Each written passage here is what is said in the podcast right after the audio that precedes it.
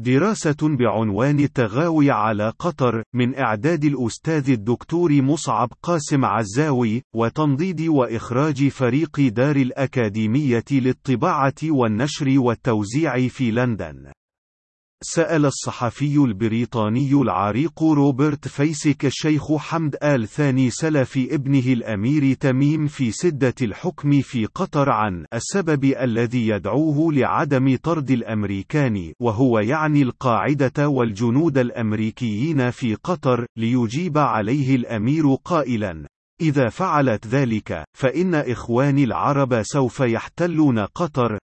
منظور سياسي ثاقب لم يعف عليه الزمن يفسر المدلول الضمني لمصادقة البرلمان التركي على معاهدتين سابقتين مع قطر لتخويل الجيش التركي بنشر جنوده في الأراضي القطرية وتدريب القوات العسكرية والأمنية القطرية وهو ما ينسجم مع ما خلص إليه روبرت فيسك من احتمال أن يكون تواجد القواعد العسكرية العسكرية الأمريكية في قطر عديم الجدوى، وهو ما يفتح الطريق للرياض للاستيلاء على كل ثروات الغاز الطبيعي في إمارة قطر، ومعها كل احتياطات السيولة النقدية المتبقية لدى قطر، والتي تقدر بما يعادل 50 مليار دولار أمريكي في مصرف قطر المركزي بحسب نشرات البنك الدولي في شهر أبريل المنصرم، قد تكون تكون المملكة العربية السعودية في أشد الحاجة إليها لسداد فواتير صفقات التسليح في الرياض مؤخرا، والتي سوف تصل فاتورتها الكلية إلى 300 مليار دولار خلال عقد من الزمن بحسب تصريحات المسؤولين الأمريكيين لصحيفة الجارديان، وهو يتجاوز فعليا كل الكتلة السائلة من كل احتياطاتها النقدية والتي تقل قليلا عن 200 مليار دولار بحسب بيانات صندوق النقد الدولي المعلنة، حيث أن الكتلة المتبقية من احتياطاتها النقدية المجمدة والتي تبلغ قيمتها 388 مليار دولار هي عبارة عن استثمارات معظمها في سندات الخزينة الأمريكية لا يتوقع أن تسمح الإدارة الأمريكية بخروجها منها، وهو ما أثبته فشل التهديد السعودي ببيع أصول تلك السندات قبيل إصدار قانون جستا لمقاضاة الدولة السعودية في المحاكم الأمريكية بتهمة رعاية الإرهاب كونها مسؤولة وفق القانون المذكور عن الدعم المادي لمرتكب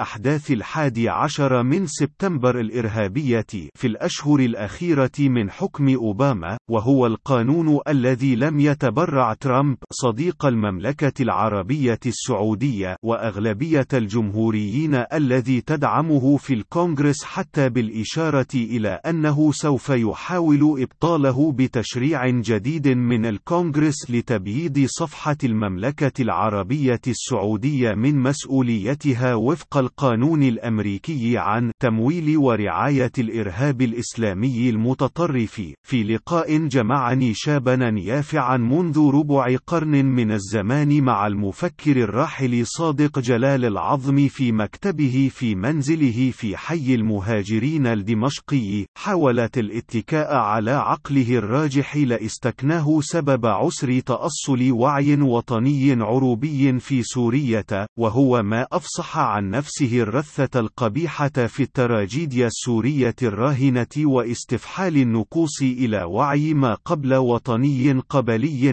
عشائري خاصة في منطقة وادي الفرات وبادية الشام التي خبرت تفاصيلها الاجتماعية عميقا، وهي للطرافة السوداوية أصبحت موئل عاصمة دولة خلافة الخبث الداعشي بعد كل تلك السنين التي ما فتئت تكرس مشكلتي المعرفية وسبب تساؤل المخضرم، فكان رده المكثف بأنه عقل البداوة المقيم في مجتمع لجماعاتنا العربية، ووجهني بحكمته النبيلة المتواضعة لقراءة فكر فلهم رايخ، وإيريك فروم، وعلي الوردي وخاصة كتابيه، وعاظ السلاطين، و مهزلة العقل البشري، لفهم آلية تكون الوعي الجمعي العصبوي المنغلق في قراءته للتاريخ واستشرافه الانكفائي الظلامي لضرورات تغير الأحكام بتغير الأحوال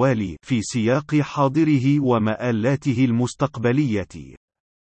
لخص الباحث المجتهد أستاذ اللغة العربية في الجامعة اللبنانية ديزير سقالي رسوخ مفهوم الغزو كأحد التكوينات البنيوية في عقل البداوة، وهو يعني في الواقع العياني المشخص أن تغير قبيلة بغتة على قبيلة عربية أخرى بقصد السطو على أنعامها وسبي نسائها وأولادها، حتى أصبح هذا الفعل من سمات البطولة والرجولة، وترفع ليصبح ضربا من الرياضة القومية للقبائل العربية، ولكي لا يبدو الاستدعاء الأخير كما لو أنه تمطيط بالقوة لمنظار التاريخ ليستوعب الحاضر الحداثي المعاصر، فقد اتخذت جريدة عربية لندنية عنوانا لمقال لخصت فيه المحاور الكبرى لفكر خادم الحرمين الشريفين الملك سلمان بن عبد العزيز وخطبه ابتداء من عام 1980 وفي 2012 ببيت شعر لشاعر الجاهلية دريد بن الصمة الذي قاتل أترابه من المسلمين عرب شبه الجزيرة العربية فقط لمخالفتهم إياه في معتقداته الوثنية، فقتل في معركة حنين، وهل أنا إلا من غزية إن جوت غويت وإن ترشد غزية أرشد والتغاوي هنا بحسب قاموس مختار الصحاح يعني الإمعان في الضلال والتجمع والتعاون على الشر وقد يستقيم في هذا المقال استحضار تلخيص المحرر الدبلوماسي لصحيفة الجارديان باتريك وينتور لأس الأزمة المفتعلة مع قطر إذ أن معظم المراقبين يقولون بأن الأدلة الأدلة واهية على أي تمويل حكومي قطري مباشر للجماعات المتطرفة، وإن الخلاف مع قطر يعود في جوهر الأمر للخلاف على مستقبل آليات الحكم في الشرق الأوسط متضمنا التهديد الذي يحتمل أن يشكله الإسلام السياسي للأنظمة الاستبدادية في المنطقة العربية، وهو خلاف وجودي يتنازع مفهوم السلطة بين كونه حقا حصريا لمن يرى في نفسه وعشيرته ومن ولالهم من وعاظ السلاطين ممثلين شرعيين وحيدين لسلطة النص أو بين كونه قبولا بسلطة الشعب وقوة صناديق الاقتراع وشروط اللعبة الديمقراطية بشكلها الحداثي بعجرها وبجرها حتى لو كان على طريقة المهيد الجناح محمد مرسي. وقد يصيب أيضا توصيف الصحفي البريطاني المرموق بول ماسون التراجيدي بأنه على مستوى العالم الأوسع، فإن إيران قد بزغت بكونها المنتصر التكتيكي في الصراع الراهن في الخليج العربي، وإن كان في الكلام الواقعي المنقول عن أمير قطر على موقع وكالة الأنباء القطرية، أو على الأشرطة الأخبارية التلفزيونية ما قد يبرر الغضبة الجاهلية على الإمارة الجزيرة وشعبها، فإن تراجع الحكومة القطرية عنه هو فضيلة الرجوع عن خطأ سياسي بعينها، ولكن استبطانه وتأجيج غلواء الانتقام الثأري منه تغاويا على قطر قد لا يكون إلا تفارقا عن هدي الحكيم عز وجل في قوله. وتعاونوا على البر والتقوى ولا تعاونوا على الإثم والعدوان والله أعلم.